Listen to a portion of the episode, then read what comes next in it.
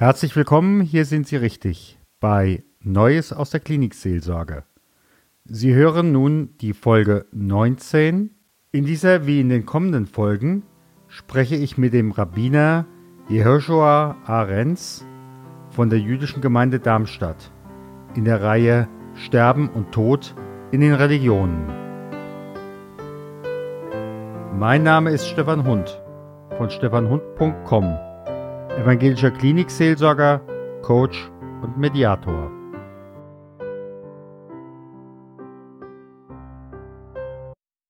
Lieber Rabbiner Ahrens, oder ich weiß nicht, wie ich es am besten ansprechen soll. Ja, ja. Ja. wie Sie möchten. Ja, herzlich willkommen hier im Podcast Neues aus der Klinikseelsorge. Ich habe ja so eine Reihe aufgemacht, Sterben und Tod in den verschiedenen Religionen. Dementsprechend geht es heute darum, wie bereitet man sich auf das Sterben? Wie sieht nachher die Beerdigung aus im jüdischen Kontext? Wie bereitet man sich darauf vor? Wie bereitet man sich nach, auch als Gemeinde? Aber bevor wir da reingehen, wer ist Rabbi Ahrens? Ja, also äh, geboren und aufgewachsen bin ich ja in der Nähe von Frankfurt. Also ich komme ja hierher ursprünglich. Okay. Äh, bin dann allerdings nach dem Abitur äh, zum Studium dann erst nach Norddeutschland, dann nach England. Mhm. Habe in England dann fertig studiert, mhm. internationales Management und europäische Studien. Habe dann in verschiedenen internationalen Firmen gearbeitet, als Marketingmanager vor allem äh, in England, in der Schweiz, in Osteuropa. Mhm. Und habe dann, da ich immer sehr aktiv war in den Gemeinden, in den jüdischen Gemeinden, ähm, also das war unterschiedlich in der Jugendarbeit und als Religionslehrer mhm. äh, und so weiter, habe ich mich dann entschieden, äh, dass ich mir jetzt mal ein Jahr frei nehme und habe dann in Yeshivot, also in Talmud-Akademien ja. ja. äh, in Israel studiert für ein Jahr und habe dann gesagt, doch, das ist interessant und mach da weiter und bin dann eben äh, auf ein Rabbinerseminar in Israel, wurde dort ordiniert und war dann Rabbiner zuerst in, in Sofia in Bulgarien, dann in Zürich in der Schweiz und dann eben bin ich nach langer Zeit eigentlich äh, wieder zurück nach Deutschland. Zunächst war ich in, in Düsseldorf Rabbiner mhm. und dann jetzt eben in Darmstadt. Schön, dass Sie da sind. Schön, dass Sie. Freut mich total. Ja, gerne. Ja, jetzt gehen wir mal in die Richtung unseres Themas.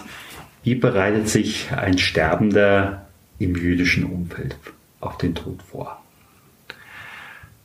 Also ich weiß nicht, äh, bestimmte Vorbereitung in diesem Sinn äh, gibt es jetzt nicht oder nichts, was jetzt spezifisch jüdisch ist. Mhm. Ich glaube, was, was wichtig ist, am Lebensende ist ein bisschen bei uns die, die Medizinethik. Also mhm. das heißt, wie geht man tatsächlich damit um? Aus orthodoxer Sicht, ich bin orthodoxer Rabbiner, mhm. ist natürlich mhm. auch noch wichtig, da gibt es ja. ja. auch Unterschiede bei uns. Aber aus orthodoxer Sicht äh, ist ja für uns die Halacha, also das jüdische Religionsgesetz, maßgebend.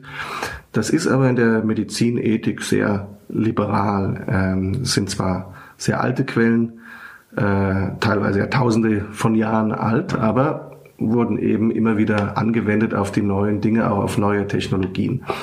Grundsätzlich bei uns gibt es einerseits die Heiligung des Lebens. Ein ganz mhm. wichtiger Faktor. Das mhm. heißt, das Leben ist das Wichtigste. Mhm. Dafür darf ich im Prinzip jedes Gebot brechen, um auch Leben zu retten. Mhm. Auf der anderen Seite ähm, ist aber da auch die Halacha sehr pragmatisch und sagt, jetzt leben um jeden Preis äh, macht auch keinen Sinn. Also das heißt, es kommt darauf an, was bedeutet das?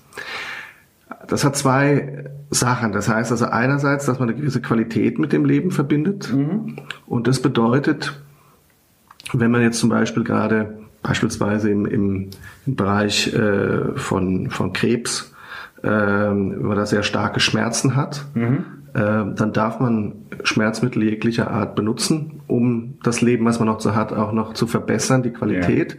Das heißt also, selbst wenn man weiß, äh, auch bestimmte äh, Produkte, äh, Medikamente, die mit, mit Morphium zum Beispiel äh, zu tun haben, die verkürzen das Leben, sagt man trotzdem, das ist in Ordnung, das darf man geben, weil eben die Schmerzen äh, soll man lindern. Also das heißt, die mhm. Qualität ist auch entscheidend. Ähm, dann gibt es noch ein anderes Prinzip, das ist noch sehr wichtig, weil wir machen eine Unterscheidung zwischen Leben erhalten oder so etwas, das würde man vielleicht nennen, ähm, äh, das Sterben verhindern. Das bedeutet, wir sollen Leben erhalten, mhm. aber das Sterben nicht verhindern. Mhm. Also das bedeutet, wenn jemand in einer Phase ist, in dem er am Sterben ist, und man würde dann zum Beispiel durch Maschinen oder anderes im Prinzip künstlich den Sterbeprozess aufhalten, in dem Sinne, dass diese Person eigentlich am Sterben ist und auch keine Chance mehr hat, wirklich ins echte Leben sozusagen mhm. zurückzukommen, dann sagt man, das macht man nicht, sondern dann mhm. lässt man die Person sterben. Mhm. Also das heißt, hier ist eben ein Ringen zwischen Leben erhalten und Leben bewahren, was natürlich ganz wichtig ist, aber auf der anderen Seite eben auch der Qualität des Lebens und eben dann den Sterbeprozess, wenn er dann am Ende da ist, eben nicht aufzuhalten. Aber natürlich sehen Sie jetzt schon, das ist extrem schwierig zu wissen, wann und wo ist das. Also das heißt, ähm, gerade in der Endphase ist also dann besonders wichtig, wenigstens für religiöse Juden, dass hier äh, eine, eine Koordination stattfindet zwischen einem behandelnden Arzt hm. oder einem Krankenhaus ähm, und eben dem Rabbiner und dem Patienten und der Familie zusammen. Also diese Koordination, dieses Abwägen, wo ist was gegeben, wie ist was. Also das ist extrem äh, wichtig äh, am Lebensende. Ähm, die Ansonsten die Sterbebegleitung, ich glaube, die ist wahrscheinlich auch sehr ähnlich im, im Seelsorgerischen, wie das zum Beispiel bei den christlichen Kollegen auch der Fall ist. Da bin ich mir nicht sicher, deshalb frage ich. Also äh, in der katholischen Kirche haben wir ja zum Beispiel die Krankensalbung, früher sagt man die letzte Ölung. Ja. Ähm, Im evangelischen und katholischen Bereich haben wir Abendmahl und Beichte. Okay. Wie ist das jetzt im jüdischen Bereich? Genau. Ja, also wenn es dann ganz konkret äh, darum geht, ich meine, ich habe auch gedacht, vorher vielleicht schon mhm. den Sterbenden zu begleiten. Also ich glaube, da ist es wahrscheinlich ähnlich, mit, für die Familie da zu sein, für die Sterbenden und die Themen sind ähnlich.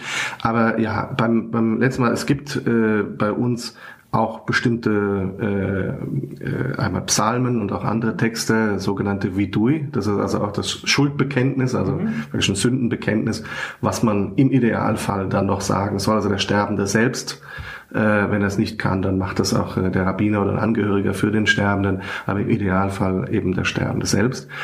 Ähm, also das heißt, auch da ist nochmal äh, klar, da sind wir uns aber auch doch durchaus ähnlich, auch eben, äh, dass man sich sozusagen da vorbereitet, dass man in die kommende Welt kommt und dann möglichst eben auch nochmal die Sünden, die man begangen hat und so. Also sozusagen, dass man da äh, rituell rein ja. äh, drüben ankommt. Ja. Ähm, was äh, dann sicherlich ein Unterschied ist, ist in dem Moment, in dem jemand stirbt. Mhm. Ähm, das ist auch tatsächlich, äh, unterscheidet sich stark. Also wir müssen jetzt hier auch nochmal sagen, also es geht natürlich vor allem auch um, um religiöse, um observante Jüdinnen und Juden.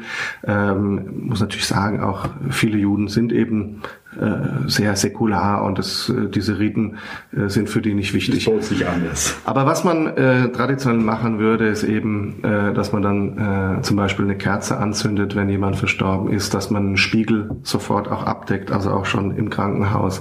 Ähm, dass man ähm, äh, zum Beispiel dann den Leichnam möglichst, wenn es äh, soweit es, soweit es möglich ist, eben auch nie unbeobachtet lässt und so weiter. Also das heißt, äh, es gibt so eine Art Totenwacht, die man auch mhm. hält äh, bis zur Beerdigung. Und die Beerdigung, und das glaube ich ist ein sehr großer Unterschied, die Beerdigung ist bei uns sehr, sehr schnell.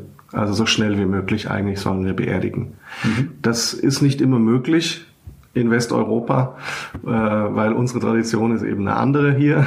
Das heißt, natürlich passen wir uns da auch an. Das heißt, es äh, gibt Abläufe, die Behörden müssen den Leichnam freigeben und so weiter. Ähm, die, äh, es kann natürlich auch in einem Zweifelfall eine Obduktion geben. Äh, Obduktion ist etwas, was grundsätzlich äh, wir ablehnen, weil eigentlich soll der Leichnam so bleiben, wie er eigentlich ist. Mhm. Aber wenn das natürlich notwendig ist aus kriminaltechnischen Erwägungen mhm. oder anderes, äh, darf das natürlich auch gemacht werden. Also es ist keine, kein kategorisches Verbot. Ähm, es kann übrigens auch, äh, manche Rabbiner sagen sogar, soll und muss mhm. äh, auch Organspende geben. Mhm. Ähm, auch das ist ein bisschen komplexer das Thema, aber grundsätzlich äh, äh, kann oder vielleicht sogar muss es so sein, mhm. dass man die Organe spenden soll. Dann wird das natürlich auch noch gemacht. Ähm, die in Deutschland ist es so, dass, dass die Beerdigung, äh, wenn alles gut läuft, vielleicht einen Tag später oder zwei Tage später stattfindet, bis das halt alles mit den Behörden durch ist. Mhm. Ähm, in der Schweiz, wo ich vorher Rabbiner war, ähm, da sind die Behörden viel flexibler. Mhm. Ähm, die respektieren, äh, dass es eine schnelle Beerdigung sein muss. Äh, da wird äh, teilweise eben äh, genügt es da, wenn der Arzt dann den, Todes, äh, den Todesschein ausgestellt hat, dass dann schon beerdigt werden kann und sozusagen die Genehmigung auch vom Amt äh, quasi post facto äh, kommt. Ähm, äh, da habe ich es auch schon erlebt, äh, dass wirklich am Morgen jemand gestorben ist, am Nachmittag wurde schon beerdigt. Okay. Und äh, warum ist das so? Also wahrscheinlich hat das natürlich damit zu tun, dass wir aus dem Nahen Osten kommen, ganz klar. Äh, dort waren natürlich die Temperaturen andere und dann äh, möchte man halt nicht, dass der Leichnam dann eben entsprechend schon mit dem Verwesungsvorgang mhm. anfängt, sondern es soll so früh wie möglich beerdigt werden. Äh, eigentlich soll bei uns nicht in, in Särgen beerdigt äh, werden, sondern auch in, in, in Tücher eingewickelt. Mhm. Ähm, das ist jetzt neu übrigens auch in Deutschland in manchen Bundesländern erlaubt. Also ich weiß, es war ja in, in Düsseldorf zum Beispiel, ja. also in Nordrhein-Westfalen ist es auch erlaubt, mhm. neu. Ähm, ist eher für die Muslime gemacht worden, aber gilt ja. theoretisch für uns auch. Ähm, zumal es jetzt äh, ich jetzt keine jüdische Gemeinde kenne, die das tatsächlich macht. Aber was wir jetzt machen im Unterschied ist, äh, es gibt nur einen ganz einfachen Sarg. Also das mhm. heißt, Särge werden so nicht ausgesucht, sondern mhm. das wird, da gibt's dann sozusagen einen Einheitssarg, mhm. der ganz schlicht ist, wirklich nur Holz, ja. äh, nichts anderes und dort wird dann eben der Leichnam äh, eingelegt und dann beerdigt, mhm. weil es eben normalerweise bis anhin oder in manchen Bundesländern immer noch so sein muss, aber man möchte eben das möglichst schlicht haben. Ähm, was ist die Beerdigung an sich, soll ich schon ja, erzählen oder kommen wir noch? Für mich ist eher nochmal die Frage, ja ähm, Im evangelischen Bereich gibt es eine Aussegnung. Das heißt also, wenn zum Beispiel jemand im Klinikum ist jetzt gestorben und dann bekomme ich einen Anruf, beispielsweise aus dem Klinikum, äh, der Herr Meier ist gestorben und äh, die Familie hätte gerne Aussegnung. Ich denke, sowas gibt es auch im jüdischen Bereich. Nee, was ist eine Aussegnung? Eine Aussegnung, äh, im Endeffekt ein bin mir jetzt vom Wort her nicht ganz sicher, ein Kaddisch. Ähm, also ein, wir, sagen, wir sagen im Endeffekt, es ist am Anfang ein Votum da, es ist, sind äh, Psalmen da, es ist ein Gebet da, dass derjenige, wie er in die Gemeinschaft hineingeholt wird, Taufe, im Endeffekt aus der Gemeinschaft verabschiedet wird, mhm. mit eben halt im kleinsten Kreise, mit einem Segenswort, was auch der Familie hilft. Die Beerdigung kommt danach. Ja. Nee, das, äh, das haben wir nicht. Aber ich glaube, das äh, liegt da wahrscheinlich daran, dass wir keine Kommunion haben. Dann ja. haben wir eben auch keine Exkommunion sozusagen. Also, äh, weiß nicht, ob es ja. da, aber sowas haben wir nicht. Das heißt also, was dann eben der nächste Schritt ist, ist tatsächlich dann eben die Beerdigung eben dort. Mhm. Äh, eben noch eine, eine Segnung, äh, eine kleine Zeremonie. Mhm. Die, die Beerdigung im Judentum, muss man sagen, ist äh, sehr schlicht mhm. und sehr kurz eigentlich mhm. im Verhältnis, äh, aber sie soll eben sehr respektvoll sein. Ja. Ähm, die, bei uns ist so, die, der Leichnam normalerweise, wenn er dann von den Behörden freigegeben wird, da wird die sogenannte Tahara gemacht, also das heißt eine Leichenwaschung. Ja. Da gibt es eine Chevra Kadisha heißt das, das heißt also eine äh, ja, eigentlich heißt es übersetzt eine heilige Gesellschaft. Ja. Das heißt also, das ist ein Verein aus Freiwilligen, die sich eben um alle Belange mit den Toten kümmern. Mhm. Das heißt also, die Totenwaschung vornehmen äh, und alles rund um die Beerdigung, dass das alles richtig gemacht und organisiert ist. Also natürlich gibt's heute ja auch normal das Friedhofsamt oder irgendeine äh, Beerdigungsgesellschaft, aber eben praktisch dieser Verein schaut, dass die jüdischen Elemente sozusagen alle eingehalten werden, dass da alles stimmt. Ist es im Endeffekt aus der Gemeinde eine Gruppe? Ja, richtig. Äh, wo dann vielleicht zehn Leute dabei sind oder wie auch immer. Genau. Und die da in dem Genau. Moment eingeschaltet werden, Richtig, wenn der richtig. Fall ist. Genau. Und das, es gibt sowohl eine Männer- als auch eine frauen Gadisha. Das heißt also eben eine, ein Teil, der für Männer zuständig ist, einer dann eben die Frauen natürlich für, für weibliche Leichname zuständig sind. Ähm, und die, äh, das ist in der jüdischen Tradition wirklich ein, ein ganz, eine ganz wichtige Stellung. Also das ist ein freiwilliges Amt, aber äh, wird noch höher eingeschätzt als ein Vorstandsmitglied oder so. Also das ist was, was äh, äh, viel Respekt eben verdient, weil es natürlich auch keine leichte Aufgabe ist, natürlich auch einen Toten zu waschen, dann eben äh, ins Totenkleid äh, zu hüllen. Das heißt also, da gibt's ein einfaches äh, Tachrichin heißen die äh, Totenkleidung, die man äh, anlegt. Ähm, also dass, äh, dass das eben alles gemacht wird. Ähm, und dann eben, wie gesagt, ist auch die Chevra immer dabei bei der Beerdigung und schaut, dass auch äh, dort alles äh, funktioniert, wie es funktionieren soll. Klar. Genau. Also was äh, vielleicht äh, kann ich noch sagen, auch dass, dass eben eigentlich kein Sarg oder nur ein ganz einfacher Sarg genommen wird und dann eben auch diese äh, Totenkleidung und so weiter. Ähm, es zeigt, ähm, im, im Tod gibt es keine Unterschiede mehr. Also das heißt, es spielt keine Rolle, ob jemand reich war oder arm oder sehr angesehen oder nicht. Der Ablauf ist im Prinzip immer derselbe. Ähm, es ist genauso kurz und schlicht, die Zeremonie, äh, bei einem Reichen wie bei einem Armen oder Wichtigen, bei einem, in Anführungszeichen, unwichtigen Gemeindemitglied. Ähm, und eben äh, auch, es gibt da eben keinen speziellen Sarg oder sowas, was nochmal einen Unterschied machen würde. Also da wird schon sehr darauf geachtet, dass das wirklich äh, äh, eingehalten wird. Äh, es gibt eben auch in dieser Totenkleidung keine Taschen. Also man kennt ja den Spruch, im letzten, das letzte Hemd das hat letzte keine Hemd Taschen, hat keine Taschen und das kommt tatsächlich auch daher. Ja. Also das kommt aus unserer Tradition, weil es hat natürlich keine Taschen, weil man kann nichts mitnehmen. Und nun sind wir wieder an der 15-Minuten-Grenze mit dieser Sendung des Podcasts. Ich lade Sie ein, auch in der nächsten Folge mit Rabbi Ahrens dem Gespräch weiter zuzuhören. Gott segne dich und behüte dich. Gott lasse leuchten sein Angesicht über dir und sei dir gnädig. Gott erhebe sein Angesicht auf dich und schenke dir Frieden. Geh hin im Frieden Gottes.